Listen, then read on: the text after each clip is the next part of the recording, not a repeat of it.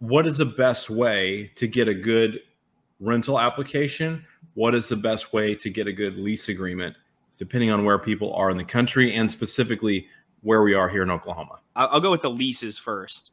Okay. So the Oklahoma Real Estate Commission has their own leases, and they're actually really good leases that cover everything that you really need cover without it going too crazy. Um, it does give some flexibility for deposits, and and I mean you can. It's all a templated form, and it's really hard to go wrong with that if you follow it and fill it out completely. Where Um, do you get that?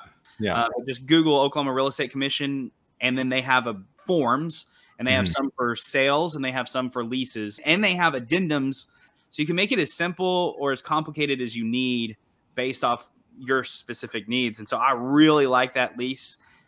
And almost every state out there, and to my knowledge, I mean, there may be some that don't, but most states out there are going to have forms like that that the state provides that are in accordance with state law. I would Yeah. look for those and then and then go from there.